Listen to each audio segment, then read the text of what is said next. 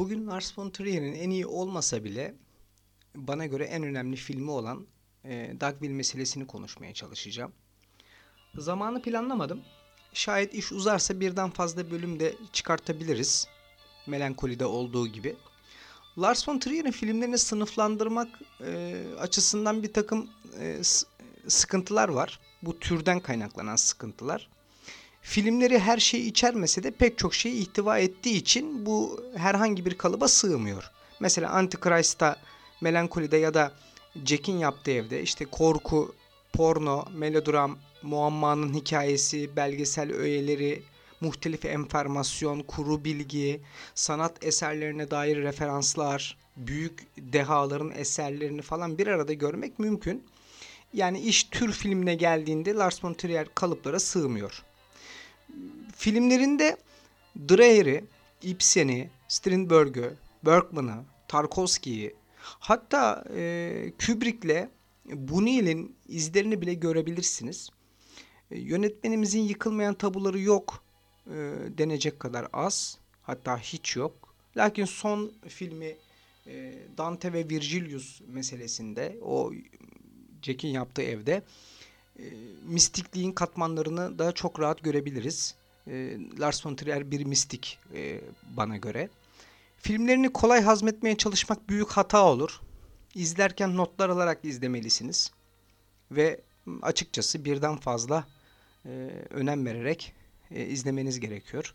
Çünkü sert ceviz kabuklarını dişlerimiz öyle çabuk kıramıyor. Lars von Trier kışkırtıcı bir adam. Bizi de kışkırtıyor. Taraf olmaya çağırıyor taraf olmaya çağırıyor ama çağırdığı yer herhangi bir ideoloji falan değil. Bir inanç öğesine falan çağırmıyor. Tefekkür etmeye çağırıyor ve başımıza gelen bu belalara karşı kızgın olmaya ve bunları iyiden iyiye düşünmeye bizi itiyor. Ben bunu aslında büyük medeniyet tarihlerinin büyük medeniyet tarihçilerinin yaptıkları işlere benzetiyorum. Mesela Spencer'ın, Toynbee'nin ya da İbn Haldun'un medeniyet tarihi anlatılarında yaptığı hakikati bir şekilde e, paradigmalar e, kurarak e, eldeki malzeme ile gerçeklik stratejisi ile e, iletimine yani e, buradan bir büyük bir medeniyet anlatısı e, çıkartmasına benzetiyorum. Özellikle Dagville'i bir kültürün e, veçesi olarak e, görebiliriz diye düşünüyorum. Bu kesinlikle kuru bir şekilde verilmiyor. Yani Bertolt Brecht'in epik tiyatrosu, e, bilim tarihi, genel kültür, bilginin en aşağılık haliyle, en enformasyon haliyle e, veriliyor. Aynı zamanda büyük sanat tarihinin dehalarına da referanslar yapılıyor. E, Dagville'de ve diğerlerinde fazlaca metonomik bir dil var.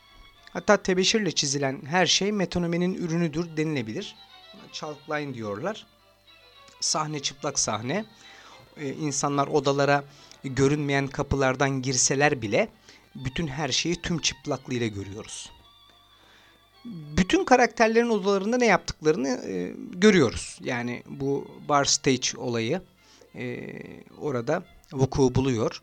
Yönetmenin bütün filmlerindeki protagonist kahramanlar bir toplumun içine girerler. Lakin o topluma aşırı şekilde yabancılaşarak başlarına olmadık işler açarlar.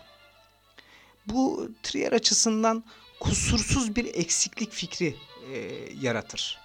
Yani insanı bütün noksanlığıyla toplumun içine daldırır çıkarır. Dalgalar aşmaktaki besin mesela durumunu düşünürsek ne yapmalı? İçine girdiği cemaatin düzenine çomak mı sokmalı yoksa paşa paşa formal değerleri benimsemeli mi? Bütün mesele bunun etrafında döner. Mesela aynı sorunu Grace'te de görüyoruz. Kaçıp içlerine girdiği topluma mesela güvenmeli mi? Yoksa hep teyakkuz halinde mi bulunmalı? Lars bireyle toplumu karşı karşıya getirir. Bu klasik bir şey zaten. Bireyi ezdirir.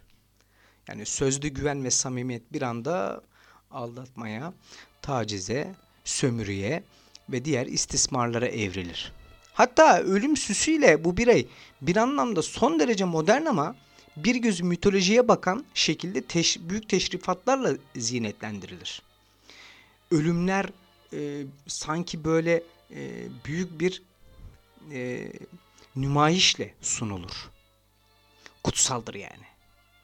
Bu kutsal tabi yani e, çamura bulanmıştır. E, Dugville'de adalet fikri e, baba tarafından Grace'e hediye olarak sunuluyor. O, o hediye hediyeye döneceğim. Göze göz dişe diş hediyesi yani eski ayetin e, kısas ayetiyle sorunu çözür. E, çözer. Sanki bizler de ödüllendirilmiş gibi oluruz. Yani içimiz rahat rahat hale gelir. Ödül ne? Bir anlamda en başa dönüştür. Unuttuğumuzu hatırlatmak için bunu yapar sanki. Grace'in dilenması bir manada İbrahim'in ya da Lut'un dilenmasıdır. Buna dişi İsa falan da diyorlar. Tabi tartışmaya açık meselelerdir. Ölüm fikri çok önemli. Ya yani ortalığı karıştıran bir şey e, Lars von Trier'de. Ama ölüm fikrini hiçbir şekilde terörize etmez. Gereklidir. Eksikliği insanın kaçınılmaz sorunlu tercihlerinin sonucu olarak bir baba yani Tanrı ile Grace e, Grace ile e, Grace'i taç, taçlandırır. İyiye kanalize olmuş bu babalar onun filmlerinde olan bitenin kötülükle ilgisinin olmadığını bize gösterir. Yani iyilik kötülüğü de bir manada içerir. Bu konuda özellikle Nietzsche'nin Deccal eserinin önemli olduğunu düşünüyorum. Burada özellikle dindeki helak bahsi çerçevesinde pek çok çıkarım da yapılabilir. Ama bu başka bir tartışmanın konusu. Ee, zira yönetmen bizden bir tercih bekler. Bunu Lars von Trier filmi izlemeden önce düşünmek lazım. Ya o zaten o kısmı çok rahatsız edici. Sorunu iç bükey tartışıyor. Bizi rahatsız etmesinin en büyük nedeni bu. Diğer yandan asıl meselelere girmeden şunu da belirtmek lazım. Ee, kurt hayvanı yani hayvanları çok e, sıklıkla kullanıyor Lars von Trier. Mesela kurt e, Trier'in filmlerinde tekrarlanan bir motif. Avrupa filminde mesela Catherine Hartman'ın bir e, Nazi direniş grubunun üyesi olarak kurt adam motifiyle birleşmesini düşünmek lazım. Aynı mesela Antichrist'ta da var. Freudian kurt adam motifini e, demeye çalışıyorum burada. Bunu niye söylüyorum? E, Darkville'de de köpek Musa bağlı olduğu cemaatin o kadar dışındadır ki o zaten innocent'tir yani bir şekilde masumiyetin e, süsüdür. Dogma hareketinin başında da bir dog e, kelimesinin olduğunu unutmayalım. Köpek adından esinlendiği ortada. Bu büyük ihtimalle kinizme falan da gidiyor olabilir. Artık bu hareket tabii kendini feshetmiş bulunuyor yani şu anda. Buralar hep tartışma konusu dediğim gibi. Film yaparken kendimi bir ev sahibi gibi hissediyorum diyor Lars von Trier. Şimdi bu Duckville açısından çok önemli. Bunu bazı yerlerde Antik Yunan'daki Polifemosa e, Polifemosa yorulduğunu okudum. Özellikle Homeros'un Odysseus destanındaki bir kiklop olan Polifemosa.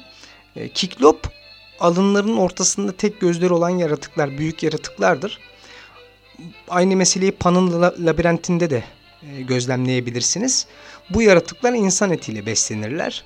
Zaten Homeros bunlara mağara çobanı diyor. Yani Odysseus ve adamları Troya'dan dönerken bu yaratıkla karşılaşırlar ve ona esir düşerler. Arbede'de de Kiklop'u kör ederler. Mekanın sahibidir bu yaratıklar. Yorum doğruysa Trier'in filmlerindeki ev sahipliğinin sonunun acı biteceği ortada. Bu misafirperverliğin maraz doğuracağı ortadadır.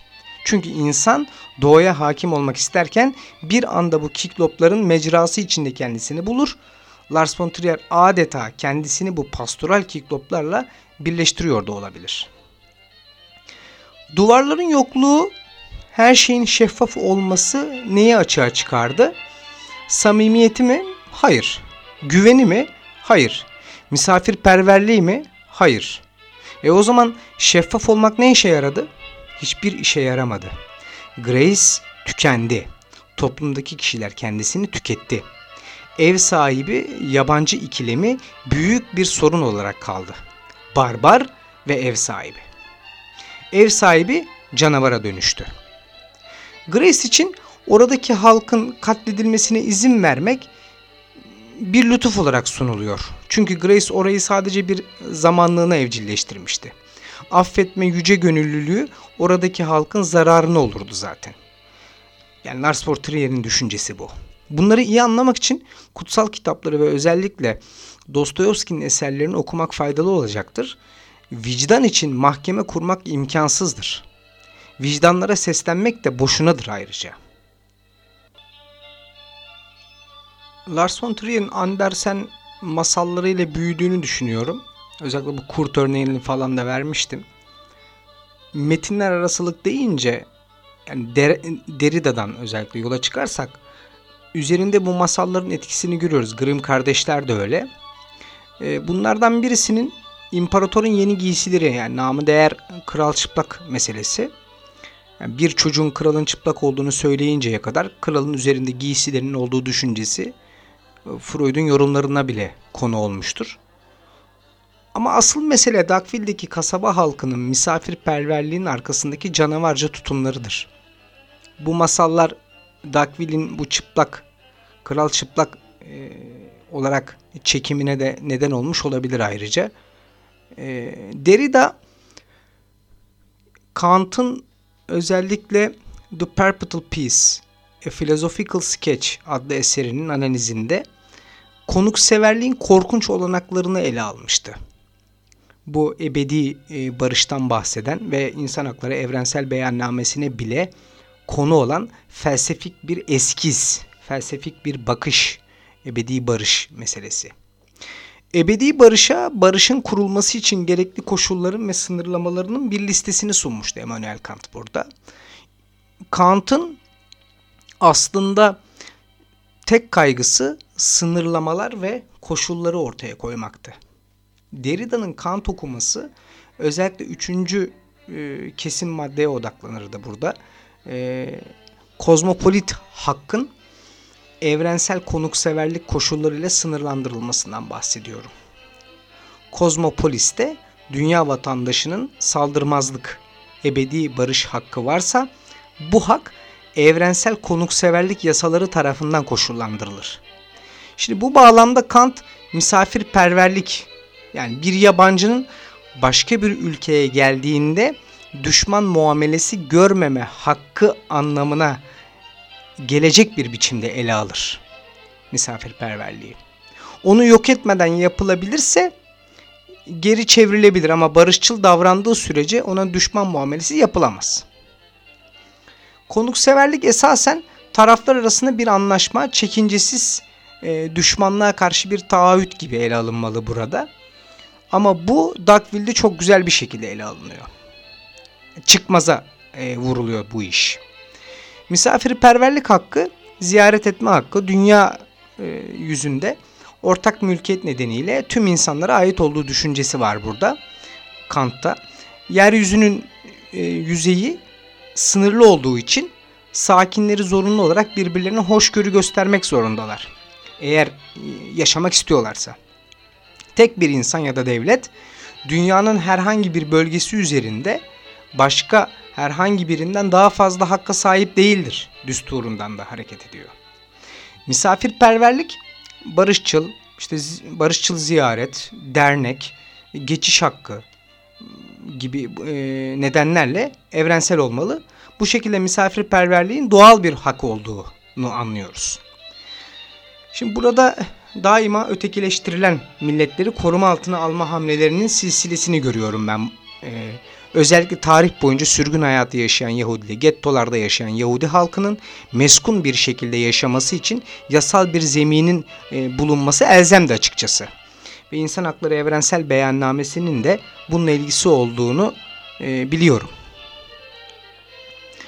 Evrensel misafirperverliğin dayanakları hukuki ve politik zaten geçici ikamete dayanıyor. İkameti sürekli vermiyor. İnsanların doğal bir hak üstünde sonsuza kadar yayılamayacağını ve dünyanın da sonlu olduğu fikrini düşünürsek e, böyle bir e, düsturlar silsilesi ortaya çıkıyor. Şayet insanlık kozmopolit bir vatandaşlık fikri geliştirebilirse insanların sorunsuz bir biçimde birlikte yaşayabileceğini de iddia edebiliriz. Bu iddianın iddia olarak kalmaması için devletler üstü bir uzlaşmaya ihtiyaç vardır. İşte bu da insan hakları evrensel beyannamesidir.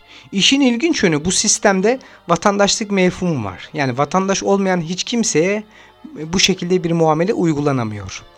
Bu filmde evrensel misafirperverliğin sınırlarının ve ev sahipliğinin nasıl bir canavara dönüştüğünü, aynı anda Amerika menşeli bir eleştiriye nasıl tabi tutulduğunu görüyoruz.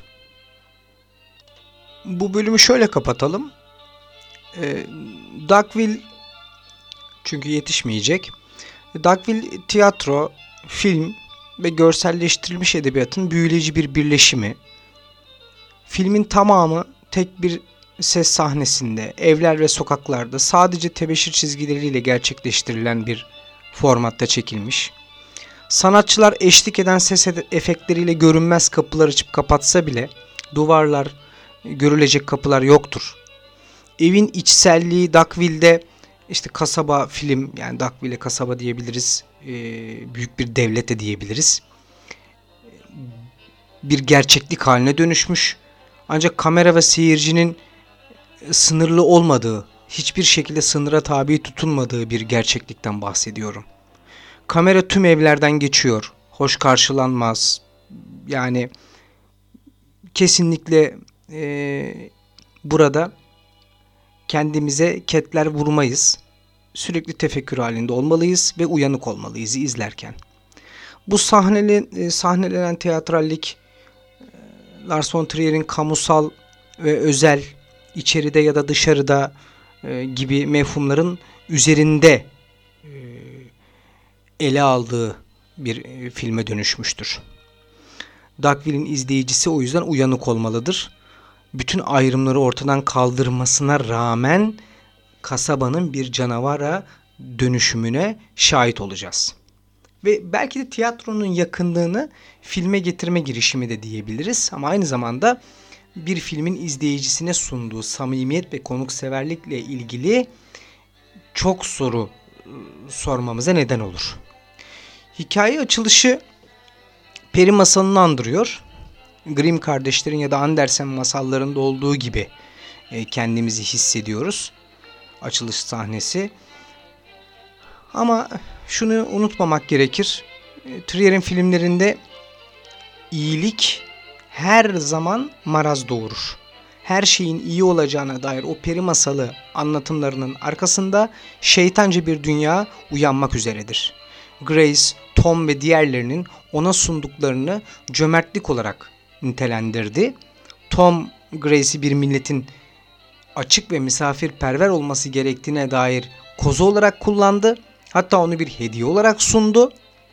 Bir ahlak filozofuydu Tom kasabada ama hiçbir sorunun çözüm makamı değildi. Sadece bu sorunları örneklendiriyordu kendince. Kendi entelektüel e, çerçevesi içerisinde paradigmalar yaratıyordu. Hiçbir yaraya merhem olamazdı. Sadece sorunlara işte misaller veren bir tipti. Dugville sakinleri Grace'i koşulsuz kabul etmediler zaten. Bu insanlar başkalarıyla nasıl yaşayacaklarını bilmiyorlar. Burada direkt bir Amerikan eleştirisi görüyoruz. Bunu diğer bölümde anlatacağım. Tom, Grace'i ve Duckley sakinlerini bir deney olarak sahneye koydu işin açıkçası. Grace tüketilebilen bir şey haline dönüştü. Metalaşan Grace, e, Duckville'in misafirperverliğinin karşılığını verdi fazlasıyla. Artık ev sahibi misafir ikilemi ortadan kalktı. Grace bir öteki olarak Dugville sakinlerinden uzak tutuldu. Öteki ev sahibinin yani o ülke vatandaşlarının kaideleri içerisine yedirildi ve indirgendi. Bu bölüm için anlattıklarımın yeterli olduğunu düşünüyorum giriş mahiyetinde. Dakvil meselesini zaten fazla uzatmamaya çalışacağım. Diğer bölümde biraz daha Amerika perspektifinden, Amerika e, hukuki ve siyasi altyapısından Dakvil'e bakmaya çalışacağım. Şimdilik bu kadar yeterli sanıyorum.